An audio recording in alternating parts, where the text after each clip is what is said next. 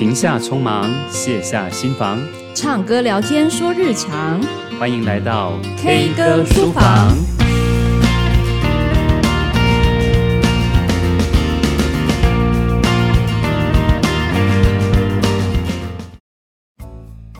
Hello，各位听众朋友，大家好，我是老苏。Hello，我是 K。欢迎来到 K 歌书房。哎，怡君，我们在 K 歌书房的后台其实收到不少的问题耶。那这些问题啊，其实很多是老师们提出来的。那他们提到关于他们在班上有一些孩子，其实有一些情绪上的状况，所以导致于他们的班上也出现很多的问题。像我这边有列了四个问题，嗯，好，有老师说孩子不愿意配合班级的规范，然后时常挑战他们的权威。经常用挑衅的言语或者是情绪来威胁老师或同学。另外一个老师也提到，自从线上课回来之后，很多孩子变得比较不服从老师的管教，而且次数越来越多，开始影响班级的氛围。还有另外一位老师也提到说，有时候哦面对这个学生不守规矩、公然唱反调、不时在界限边缘徘徊、试探老师的忍耐力。这些行为都让老师一直觉得很苦恼，甚至还有老师提到说，每一次遇到这些行为失控的学生呢、啊，其实他的耐心就越来越被剥夺了。是不是还有其他的方法？嗯，所以这些问题其实一直都显现出很多老师在教室里面其实是陷入一个孤军奋战的状态，那甚至他也感到非常的无力感。嗯。不知道你怎么看这件事情呢？其实这样子听下来，大部分的孩子，不管他是怎么样去试探老师，因为试探老师可以有很多种嘛，他暴走跟他失控的方式可以有很多问题行为来测试你。但这样听下来，真的就是跟他有满满的情绪想要发泄有很大的关系。嗯，虽然那个情绪可能很多样化，嗯，不过这四个归咎起来，就是孩子就是一座活火山嘛，他他常常会自爆。然后呢，你随便一按按钮，它就爆炸了。那只是说这个爆炸的方式，随着班级跟老师的不同的这个变化，呃，有不同的情况。这也是为什么我们这一集想要专门把这些问题归纳之后呢，搜集起来作为一个主题，它就叫做坏情绪。嗯，好，那这个坏情绪呢，可能就是真正背后主导着他行为最大的原因。所以老苏，嗯哼。现在的孩子真的越来越难教吼，我感觉没有在问你，我感觉自己也是一个感叹。嗯，我们教育界有一个说法，就是哦，现在学生真是一届不如一届啊，每接到一个新班就会感叹一下这样哈。但是我自己这样觉得啊，就是我教书二十多年，我的确感受到现在的孩子真的越来越不容易带，原因真的不是哦他们变成什么样子，而是说他们内在有很多的情绪。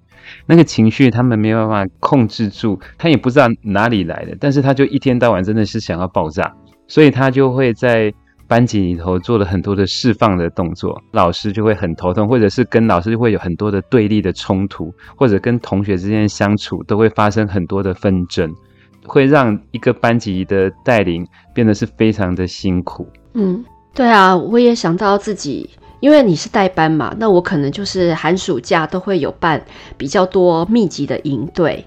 那其实营队呢，就跟我读书会不太一样，营队就是很多陌生第一次跟我互动的孩子，他就比较不是长期跟着我在读书会比较熟悉的人了。那我发现。这几届就是会有那种突然暴走，然后那个暴走吼，他未必是攻击别人，他有的时候就是突然之间落泪哦。他明明就拿一个东西给你看，然后就是每个人轮流都要拿写的小作文给我看，然后我就是个别的给他们指导，然后突然之间本来都好好的，然后就就就开始大哭了，然后大哭完之后呢，他就杵在那里完全不想做，这样子的情况大概连续有两三届。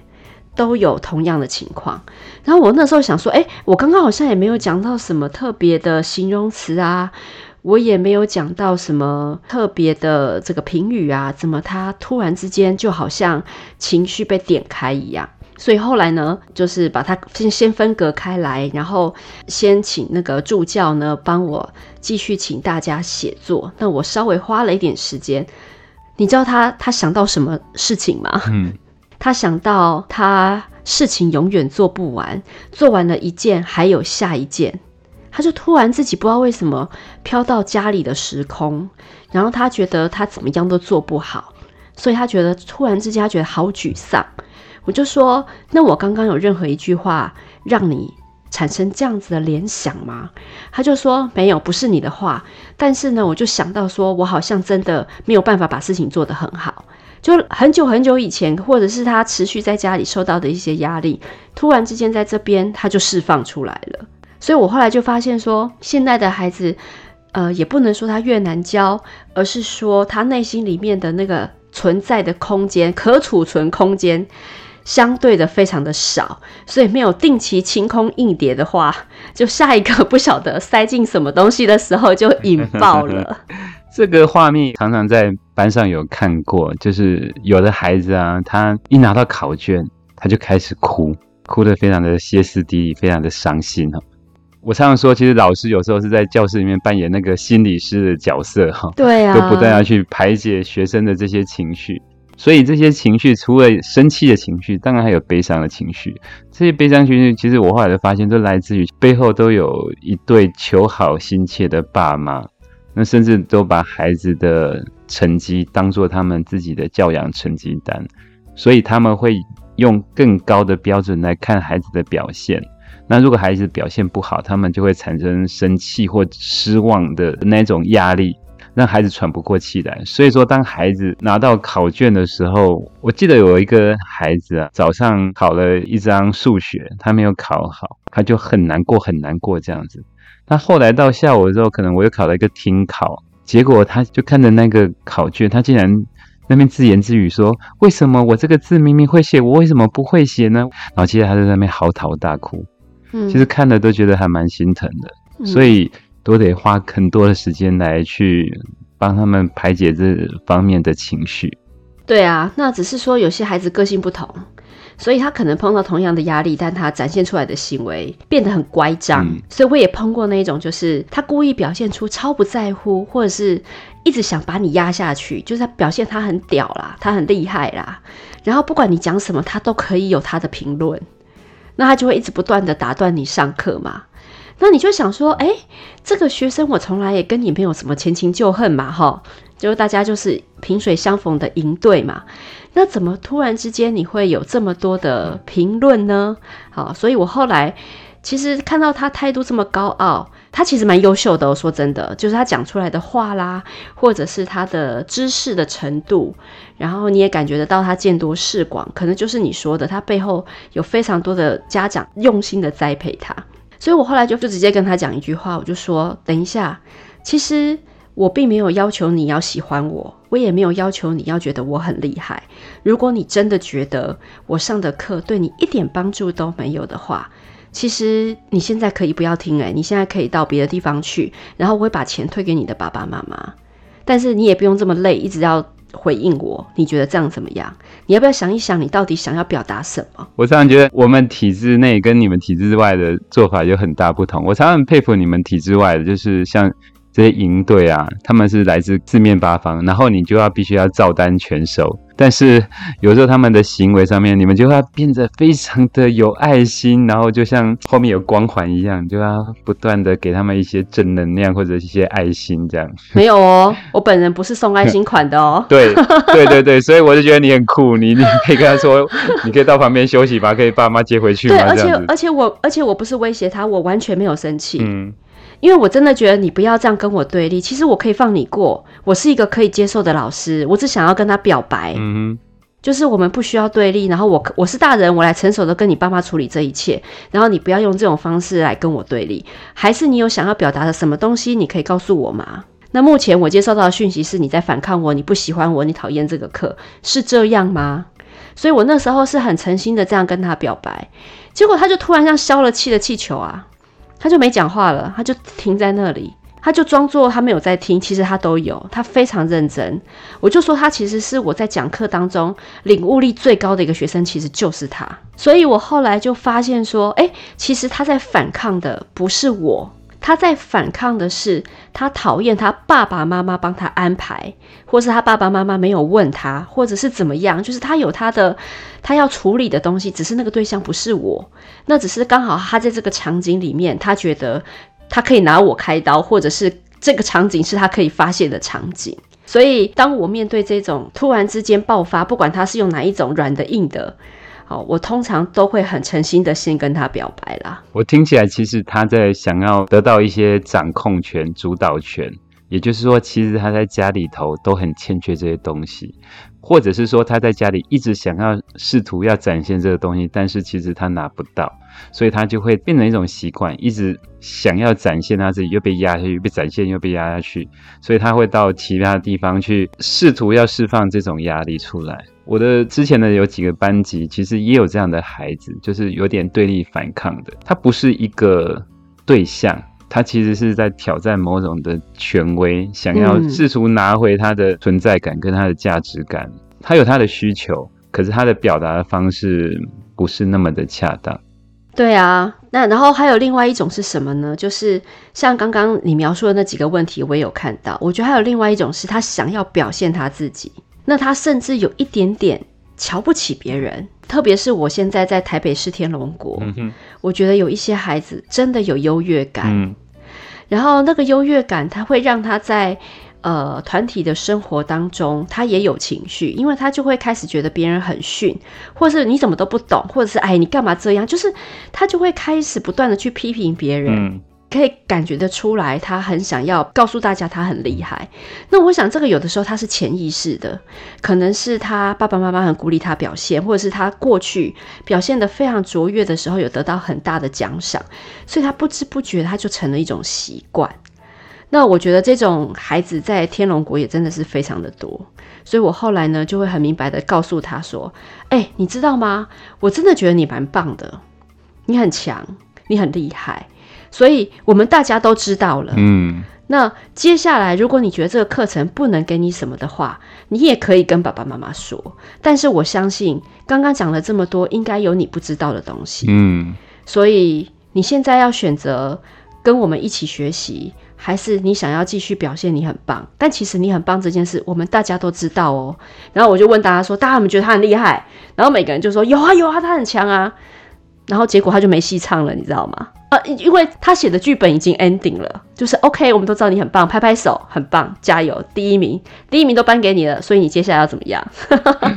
你真的很会对付这样的孩子。我我没有很会对付啊，我不就在那一招吗？我的我就只有一招，就是拿着我的大刀，真心表白，然后呢，就是立刻快刀斩乱麻。可是我必须说，就是我讲话的时候真的没有情绪，我也没有嘲讽，孩子都非常的清楚哦，他可以感觉得到我在陈述的就是我看到的事实，跟我认知到的事情。但我很想要问你，到底想怎么做？我们来达成共识好不好？我觉得这个是蛮重要的。其实阿德勒说，优越感、优越情节，它的另外一面就是自卑感、自卑情节，也就是说，他的优越感一定是源自于他的内在的自卑感。对，他为什么这么渴望的想要去告诉别人他有多棒呢？一定是他内在有感到其实非常的焦躁不安，所以他会这样释放出来。对，不过这是我们之后再谈的哈。我们之前有稍微聊一下嘛，说其实像这种坏脾气呀、啊、坏情绪，怡君你觉得它是一个标签吗？那这个坏脾气跟坏情绪会带来什么样的问题呢？其实我觉得坏脾气是一种标签呢、啊。为什么这样讲？因为你已经加了坏嘛。那什么叫做坏？为什么大人会觉得有坏脾气或坏情绪？其实就是因为我们否定了那个情绪嘛。当然了，我们话都说得很好听啊，生气也是一种情绪啊，我们要接纳，愤怒也是一种情绪啊。可是你知道吗？大人为什么会否定呢？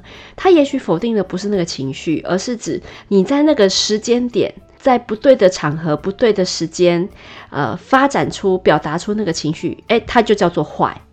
所以我们的那个坏，其实有非常多的社会性意涵呐、我应该这么说。好，所以我觉得坏脾气是一种标签。最忌讳的就是我们自己都认为自己孩子的脾气不好，其实没有，因为我真的接触过很多，他来我这个营队，我跟他彼此不认识，他感觉到他可以重新做人之后，他的脾气完全没有不好，但他只要一看到他妈，嗯，他就回复到那个惯性了，你知道吗？对啊，你那边应该有很多这样的状况吧？没错，其实我带了这么多的学生啊，尤其是有的真的状况蛮多的，但是我总觉得这些被定义成坏孩子啊，有坏脾气的这些孩子，说真的，他们内在。有一个部分，其实他们也很想表现好一点，不要让大人失望，不要让他自己失望。所以我常常说，其实没有坏孩子，只有不被懂的孩子。我常教孩子就是说，情绪它没有对错。例如说生气这件事情，我们常常觉得生气是不好的，所以我们不太喜欢自己乱生气，或者是也不喜欢孩子乱生气。可是说真的。生气是一个很自然的反应。我们常看到很多的行为，例如说我们在路上开车，看到或者看到奇怪的人，我们都会觉得你怎么这样？所以那个有时候会那种不悦的感觉就会跑出来。所以连大人其实都会有这样的反应嘛。其实这是正常的。可是怎么样表达这件事情却是重要的。也就是说，我们是一个受教育的人，我们是一个文明的人，我们应该用比较好的方式来表达我们的情绪，生气的情绪，不开心的情绪。我觉得我们要教孩子是这个部分。那我记得我上一届有个孩子，其实他对人就是充满着刺猬，就是常常有一些攻击性的行为。所以我后来跟他讲说：“你可以生气啊，我知道你这件事对你而言这件事情是不舒服的，你生气是没有关系的。”然后他竟然惊讶的看着我，就说：“为什么可以生气？”也就是说，其实他的爸妈长久以来，大家都认为他是一个坏脾气、一个坏孩子，你不应该对人有这么多的攻击性的行为。可是他就是一直很多的生气被压抑在心里头。那我们自己也有常常有一个，我不知道你们有这种情境，就是当你试图想要把生气的情绪压下来之后，但是在下一个事件很随便的你就炸开了，因为你试图的想要把那个情绪压下来。但是其实你内心还是充满着愤怒或者是不开心的感觉，所以他在第二次发作的时候，他你反而就把前面全部都爆出来了。所以被强压的情绪不是件好事。所以我常教孩子，应该去辨识你的情绪，试着去看到它，那试着用比较好的表达方式来表达你生气的情绪。嗯，我觉得特殊生的情绪当然是另外一回事啦，因为他有很多他能力上面没有办法控制，或者他学习的曲线比较缓慢，好，所以这个可能就是另当别论。那如果是一般的孩子，就是在班上比较多一般的孩子，或者是我们自己家里面教养自己的孩子，我觉得就变成是你怎么要让他看见自己的情绪，跟转化、解读自己的情绪。嗯这样的话呢，他每天才有机会清空。就像我刚刚说的那个储存空间、容量空间有限，他必须要定期的清理。嗯，那清理不是代表压抑嘛？就像你刚刚讲的，他必须是能够消化、认识、觉察，他就可以放下。那他才有能量，他才有空间去应付明天、后天他可能碰到的人事物，有任何再度引起他情绪的，他才有那个能量空间可以控制。所以，如果一旦就像我刚刚讲的，他在家里也是满的，在外面也累积了一肚子气，那两边永远都是满的，那就是看哪天比较衰，谁先炸开而已。他有可能炸爸妈，对不对？他不一定在学校都在炸老师、炸同学，所以那个孩子也有可能回家是炸爸妈的，那他就变成被贴上一个坏脾气的标签。那我的想法是说，当然这分治标跟治本啊，因为毕竟我们常常要带领团体，好，班上有班上的进度，然后营队有营队的要该做的事情，时间过了就没有了，你也是必须要兼顾到其他的人的权益，所以我通常都会有分急救方法，那治本方法当然是讲给家长听喽，那不然的话谁还能治本呢？很多人就是跟我们呃。只有一两次的来往经验，对孩子不够了解。那在班上，老师每个都来来去去，有功课要顾，所以真的可以让孩子慢慢去修炼的，只有家长。我觉得这个家长的责任是没有办法转嫁到老师身上的。好，那我觉得我们接下来可以讨论一下，有没有什么治标的方法跟治本的方法。在一个团体里面，我们有时候为了要必须维持。那个团体的节奏，所以一定要有一些急救方法，就是你没有办法在现场处理得太深入、太谈心嘛，哈。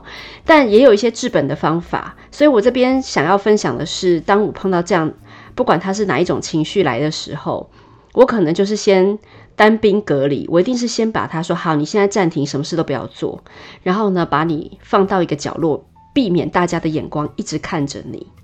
然后呢，大禹治水法，接下来就要进行大禹治水法，什么意思？就是要让他的情绪流出来。所以，在一个呃他比较自在的环境的时候，他该哭的就哭，然后呢，该叫的就叫，该闹的就闹，就他可以有一些他发泄情绪的空间。那呃，往往我们的空间不可能离太开，只是说我我觉得蛮有趣的，就是当我把他隔离开来，告诉他说，你在这边休息一下，然后老师等一下来找你。那你在这边想哭就哭，然后你要你想要生气你就生气，没关系。我觉得你要好好的先休息一下。结果我每次这样讲完，我都很害怕说他等一下会不会大吼大叫摔东西，都没有哎、都反而是很安静的坐在那里，像是我就觉得哎、好像当他。被允许可以生气、可以发脾气、可以怎么样的时候，他就反而比较安静下来。但是当然，他情绪还是高涨，但是他不会去惹出其他的麻烦。好，那我可能就外面先处理一下。接下来呢，可能就想说，呃，那我该怎么处理他呢？他还有半天啊，还有后面一二三四天啊，对不对？那我可能就会告诉他说，我不会把这件事情告诉爸爸妈妈，因为我相信。哎，你不是故意的，但你如果可以告诉我刚刚发生什么事，或是接下来我不要做什么事情，不要让你再有这样子的感觉，你可以跟我说吗？那老实说哈，有很多孩子是讲不出来的。他一开始真的讲不出来，他甚至都还没有办法跟他自己的情绪做连接，他要想很久很久。然后呢，我可能这时候就先递给他饮料或者是吃东西。你知道，吃喝这件事情会让大家感觉到比较幸福。嗯嗯嗯。所以他就吃喝完之后，哈，他比较好像可以回神了。他就跟我说，其实他昨天很难过，或他其实跟我说他刚刚想到了什么，或者是他其实对谁谁谁很生气。那这个时候我们就比较有机会，因为他都已经把自己的情绪做了一个命名，那我就可以比较有机会针对这个命名去做解套。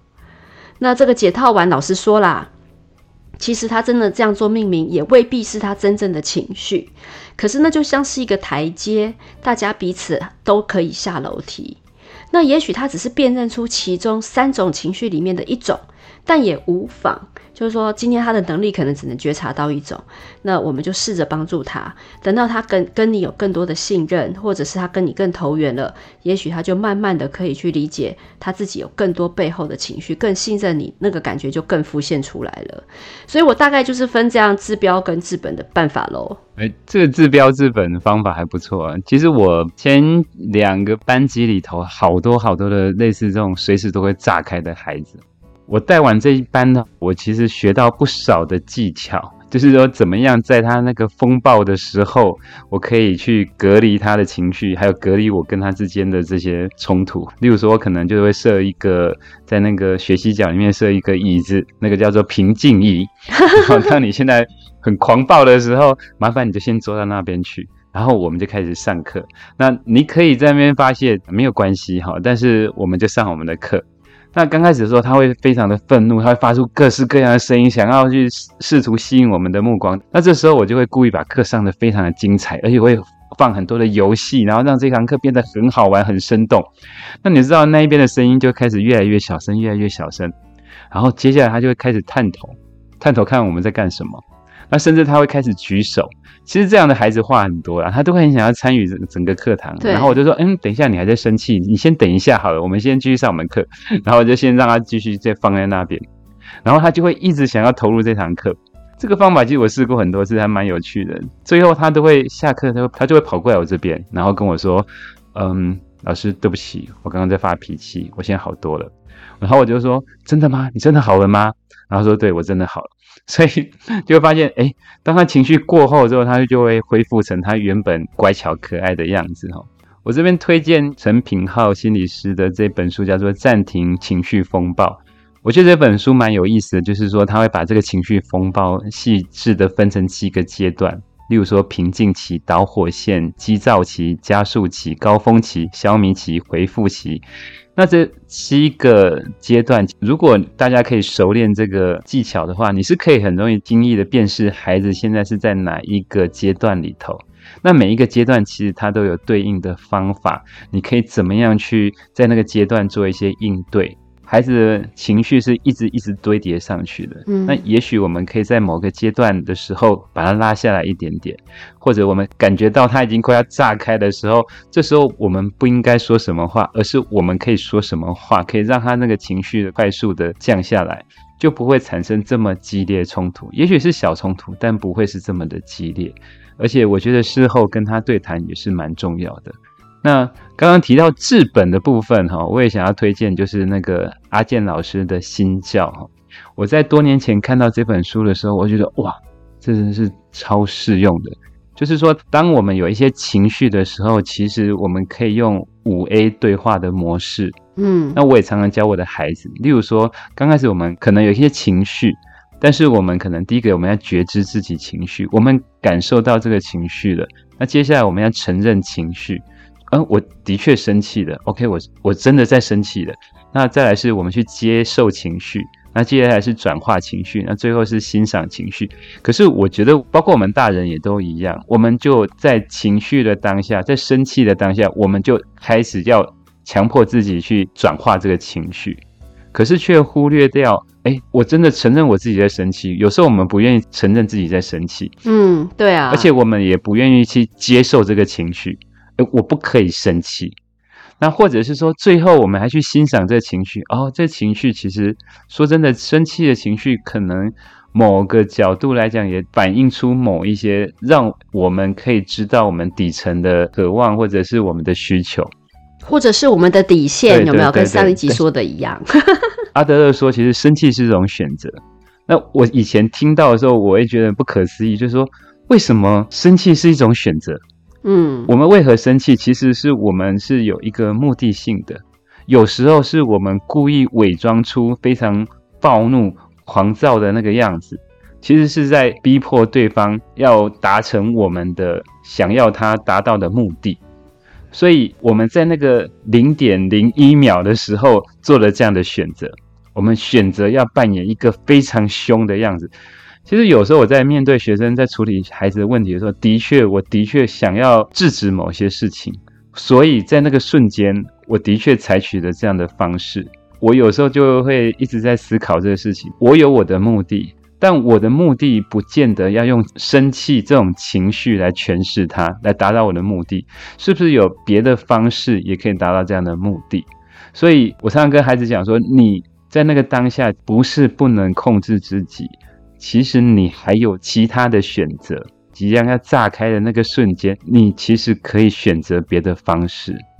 嗯，不过我我老实说啦，就是我觉得我们也都太要求孩子了。嗯，因为其实有很多时候大人都做不到。你看有多少大人还在修炼这件事情？对，那你却要求一个没有什么生命经验的孩子，还要觉察的零点一秒的选择。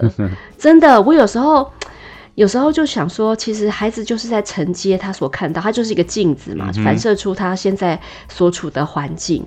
所以接下来我就要顺便讲到另外我的这本书，这本书就比较是针对大人了，而且我很喜欢这本书。这本书是好爸妈的高效生气法，听起来有没有很正向？哦、就是你可以生气哦。等一下，等一下，你你介绍了一个方法论的书了？没有，你错，他没有。他可能书名取得很方法，好不好？因为他要卖嘛，是不是？但是它里面写的是我很喜欢的东西。我这这本书我真的蛮喜欢的。我跟你讲，你刚刚讲的那个选择，它里面有一句话，一个我一个章节的篇名，多么的完美的诠释你说的。他说：愤怒或生气是不请自来的客人，还是隐藏在我内心的老房东？嗯，有没有？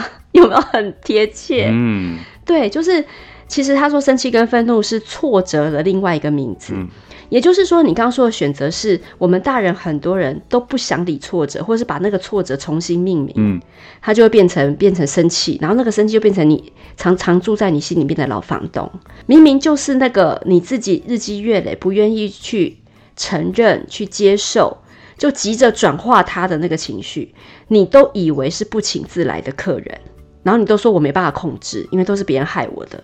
不，他是隐藏在你内心的老房东。嗯、所以这篇的好爸妈的高效生气法，其实他是在跟大人好好的分享生气到底是什么，然后你什么时候对孩子发脾气，还有就是如果父母经常发脾气，你的小孩会变成什么样子？我想这一章应该是大家最想看的吧。所以特别是他是写给爸妈，因为爸妈跟孩子的确是有很强的权力关系。那再加上除了权力不对等，再加上生活经验也不对等，所以这个时候孩子没有能力去诠释他自己的时候，就是靠爸妈给他的回馈。所以我真的诚心的推荐好爸妈的高效生气法，让大人重新也看看自己有没有坏脾气，然后你要怎么看见自己的情绪，小心不要变成了教养孩子，然后不知不觉去寻索孩子问题行为的那个背后凶手。我也常常觉得说。生气就像你讲的，里面可能有挫折，甚至是有一些受伤。那个生气的底层里头，很多的是他想要表达很多事情，他觉得不公平，他觉得不满，他内心底层里头其实是曾经受过伤的。例如说，有的孩子他不太愿意跟人家分享，那是因为他常常被剥夺了爱，或者是说他有的孩子他要求绝对的公平。那因为他在家里就是一直被要求要公平的去分享很多的事情，或者是他常常被比较了啊，你就是这样，你就是这样，所以说他的低自我价值感，所以他要求大家要跟他一模一样。说真的，带那么多的班级哈，我常常觉得说那个会暴走的孩子哦，他背后可能都有一位会暴走的大人，因为他的这样的行为模式，这样的外放出来。孩子都会一直在学习中，嗯，所以有时候我们谈孩子，其实其实大人有没有坏脾气呢？要该如何去看到自己的情绪，又去转化自己的情绪呢？我一直觉得，其实上天对我很好，每一届都送给我很多我从来没有教过的孩子。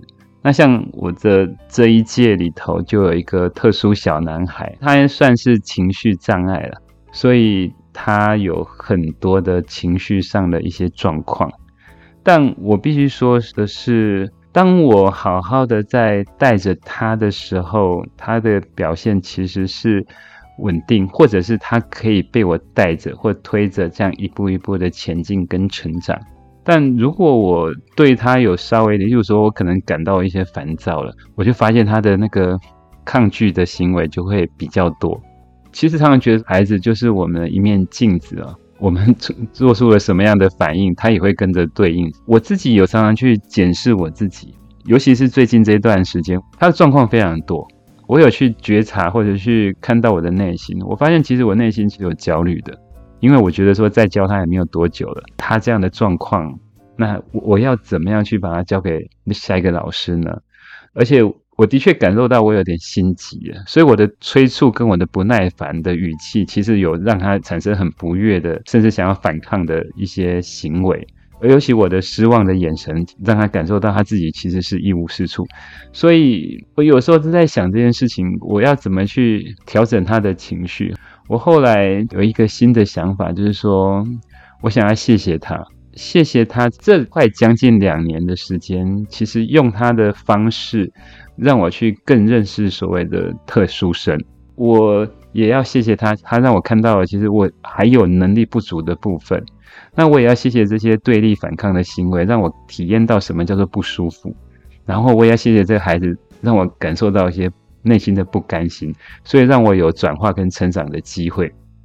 而且，其实我也想要谢谢我自己。其实我这一路来是这么的努力，试着想要带着他走向更好的一个方向。所以，当我开始用谢谢他和谢谢自己的角度来看待我跟他之间的关系之后，我发现我们之间这几天有非常非常大的不同。我会去跟他说：“哎，我想要当一个温柔的老师，你可不可以协助我呢？”当他做了一些好事的时候，我会跟他说谢谢。嗯，我当我用谢谢的角度去诠释我跟他之间的关系，你知道，他完全变得另外一个人。他变得更加的稳定。其实他今天早上来，他又有点周一症候群，他显然又快要暴走的时候，嗯，然后我一样跟他好好的说，我今天想要当位温柔的好老师，你可以协助我吗？然后我跟他说，你前几天非常的棒，包括刚刚到现在，你的表现都很好。今天虽然是礼拜一，我们试着努力看看。所以就在我的这样的话语里头，他又慢慢的稳定下来。那我常常觉得说，一个孩子真的就是大人的一个镜子。当我们愿意用什么样的心境去面对他的时候，像这种特殊的孩子，他可以很直接的去反映跟对应出这样的行为出来。嗯。我觉得这两年来对我是非常非常大的学习跟成长。嗯，我明白，因为其实你在讲这一段的时候，我就一直在想一个。不完全一样的例子，其实你知道吗？即便像老苏你这么用心这样带他，的确如你所说，他在未来也不一定可以碰到像你这样的人，所以他很有可能一切又突然的回到原点，或者是又回到他惯性的模式。但难道这两年一点意义都没有吗？嗯好像也不是，所以的确，我们不是要去改变，就把自己放得很大，好像觉得自己很厉害、很有能力，或是我是一个大人，我一定可以用我的意志力、我的爱去改变这一切。我觉得这些有的时候就是我们自己挫折的来源，然后也就是我们不由自主的把自己放得很大。但是你刚刚说的这个谢谢，其实就是把你自己缩得很小，然后呢，你跟他。在一个很平等的地位，然后我们一起度过今天、明天、后天，啊，这就是我们两个相遇的最大的价值。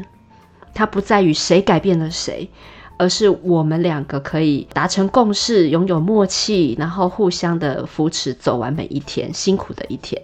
好，讲完了这么多正向的心灵鸡汤，感觉你今天唱的歌应该也是会符合这个氛围的吧？你要唱什么歌呢？我要唱一首朋友点播的，叫做《我期待》。听起来蛮符合这氛围的啊！好，那我们就来欣赏老苏带来这首好听的《我期待》。我期待有一天我会明白，